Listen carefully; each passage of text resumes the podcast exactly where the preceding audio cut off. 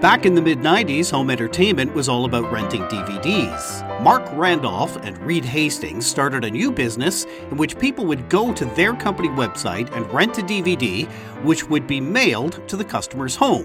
When you were done watching the DVD, you mailed it back and you could order another movie online. The mail order business did really well in areas where there was no nearby video rental store. And within a few years, founders Marc and Reed offered the CEO of Blockbuster Video the opportunity to purchase their business. The price tag they asked for $50 million. The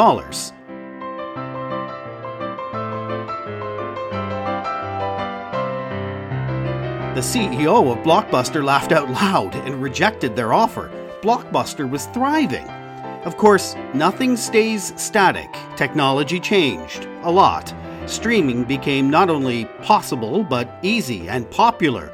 Marc and Reed changed their business model to a streaming operation, but kept the name the same. Netflix, which today has a market cap of $213 billion, 4,260 times higher than that original price offered to Blockbuster, which went bankrupt in 2010. Today on Stories and Strategies, every business knows they must adapt to change, but we speak with an expert who says those traditional change management processes need to change.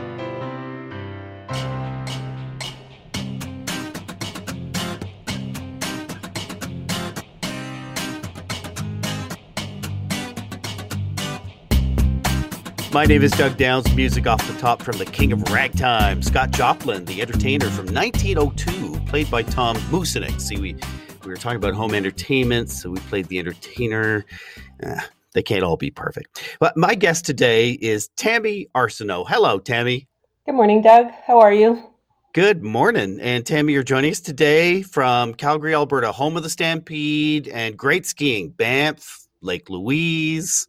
Doug, and in the spirit of reconciliation, we acknowledge that we live, work, and play on the traditional territories of the Blackfoot Confederacy, the Tsuut'ina Nation, the Métis Nation Region 3, and all the people who make their homes in the Treaty 7 region of southern Alberta.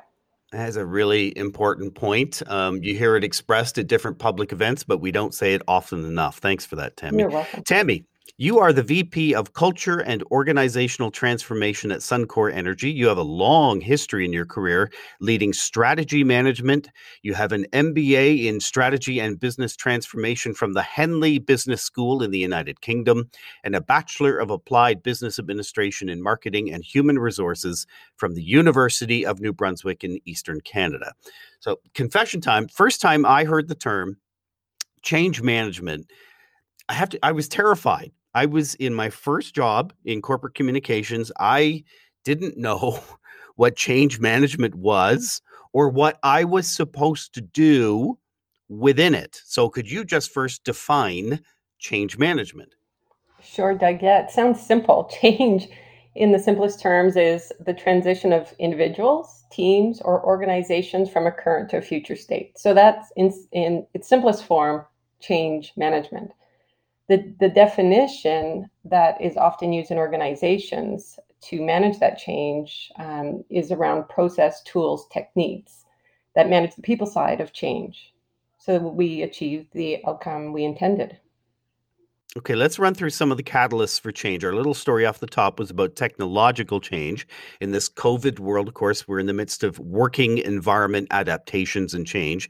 And what are some of the other drivers for change and transition that come about? Yeah, Doug, there's quite a few, and I'd probably categorize them into two factors. One is external factors. So, as you mentioned, it could be the pandemic, it, and that's pretty new for, for many of us.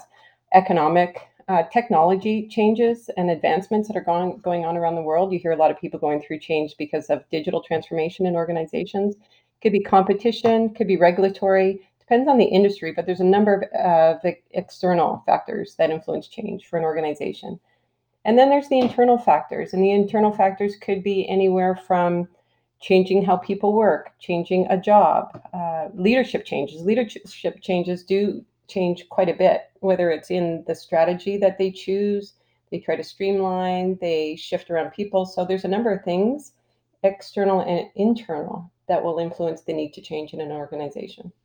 Is it like moving? Do people build up anxieties that should or shouldn't be there at times? Absolutely. I think change is deeply personal. And everybody goes through it differently, just like we process anything differently. So it it varies. The reactions vary. Some people are early adopters and they adapt to change very quickly, and others need more information and more time to process that change. There are lots of change management models out there. We actually won't name any. Um, many people become accredited in one or the other, but are they, from what you see, the modern approaches to leading change? I think all the certifications and the methodologies and the education are all valid, and it's really important to document change. My view giving uh, going forward, and just because I had mentioned that it's a deeply personal change, I think they're just insufficient um, for two reasons. One is change management with processes and writing down what the change is just doesn't get at the personal nature and the human dynamics. So we need a little bit more. We need more listening, we need more engagement, and we need more conversation, and we need to be really in tune with what is at the heart of the change and what would be concerning people. So that's one thing. In terms of how things are shifting and and new methodologies, what we're seeing seeing now is just a prevalence of more agile methodologies, product models, and what the shift is is different from a waterfall approach and change where you document, you have it almost perfect, and then there's a big bacon reveal at the end of the change. What agile methodology is, it breaks down into chunks, it breaks a problem down into chunks. You work it in small iterations with an integrated team. And I think that's the most important part, whether it's agile or product models. The methodology involves the owner, which is the people that are impacted more frequently and often throughout the process. So it's different than what we would have traditionally seen in change management um, certifications in the past. Huh. So I think what I'm hearing is we're transitioning away from just helping people understand what they must do within the process of change, which was my big anxiety first time I heard the term, to actually helping people um, understand um, or, or give us what they think should be involved. So in in the lingo of the International Association for Public Participation or IAP2, and I know we have lots of listeners who are members of IAP2, we're moving uh, along the spectrum from inform to collaborate and maybe even empower people. Yeah, Doug, that's a really good point. We call it co-creation often as well. So it's helping the process helps us define with um, the owner or with the people that are going to be impacted how to frame the problem or the opportunity and then we work through the solution together um, in iterative nature so you're right it is empowering them it is supporting them it is collaboration but i even think it's beyond collaboration to co-creation resistance is commonly one of the biggest challenges when it comes to change is resistance possibly a result of not feeling involved in the decisions yeah, I believe so. I think resistance is just a clue. It's a clue that we need to understand um, where people are. So sometimes people have a loss of control, right? Uncertainty is um, very uncomfortable. Lack of understanding of what you want me to do differently, and will I be successful in that? So getting at the root of that is really key. And people feeling valued, heard, involved, and respected are at the foundation. And that's why I say some of the processes are insufficient. That this is often a deeply personal process, and we need to be able to listen and work with people more and hear what they're truly trying to tell us. If it's deeply personal, is it more challenging within larger organizations, just overall from what you see? You know, Doug, I would say just based on the sheer volume and the fact that everybody processes change differently. So trying to find and listen to every single individual is a challenge and, and probably nearly impossible to do that. Um, so I would say large organizations are, are definitely tough to make large scale change, just given the amount of people that need to be involved and engaged. I know Michael C. Bush is one of the leaders that you admire when it comes to leadership and change. Here's a short excerpt from his talk, A Great Place to Work. So, to be a listener who connects with all types of people, we have to unlearn a few things. We've all been taught about active listening and eye contact, an intense stare, and a compassionate look.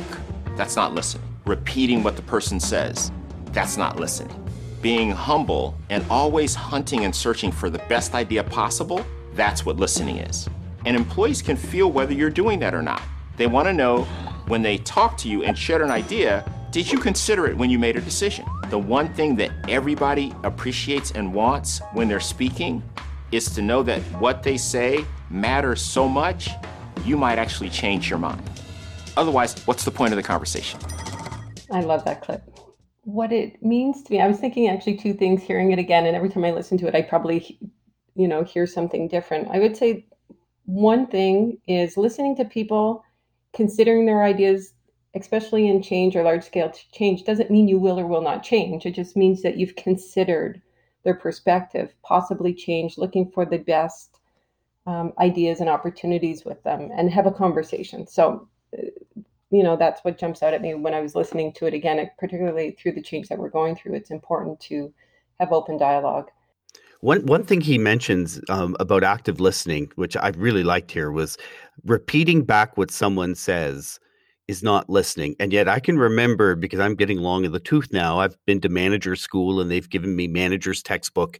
You're supposed to say, I hear you're very concerned about this. That's supposed to be our it's right in the manual in page 5 of manager's textbook. And he's he's saying that's not the way to go. Yeah, I think he's saying what we've learned and what we know by talking to employees that it's insufficient. And, you know, depending on who you are, it could be patronizing because we all know that that's a trick, uh, you know, the trade. But really deeply having a conversation, hearing what people have to say, considering it, right? If we don't consider it, if we haven't changed our thoughts on things, adjusted some things, it's it's probably not enough to consider um, the change from a leadership perspective, leaders are so often selected for their IQ.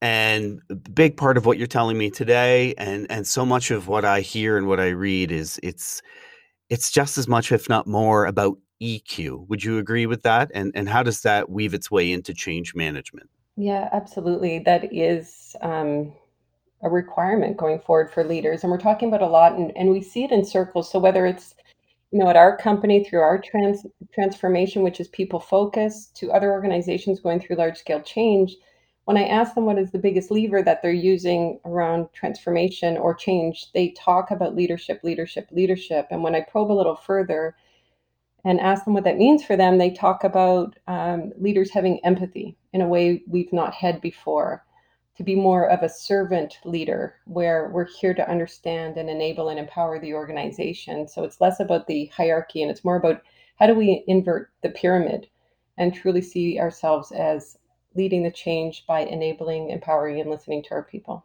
That is EQ for me. I think it's a, a big mindset shift for individuals, for leaders, and particularly large organizations who you know haven't traditionally operated this way but it's it's an exciting topic and i just imagine what we can do if we listened talked um, more frequently with each other to try to understand and not try to respond. Wonderful. Tammy thank you so much for your time today. Thank you doug.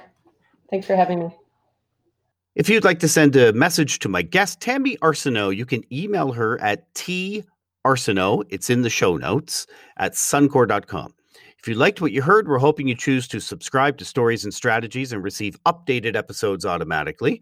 We're also hoping you choose to follow and rate this podcast on Apple Podcasts or whatever directory you're listening on. It tells us you're listening to us. And would you do us a favor? Recommend this podcast to one friend. If you have an idea for an episode or you just want to tell us something, send us a note at info at jgrcommunications.com. Thanks for listening.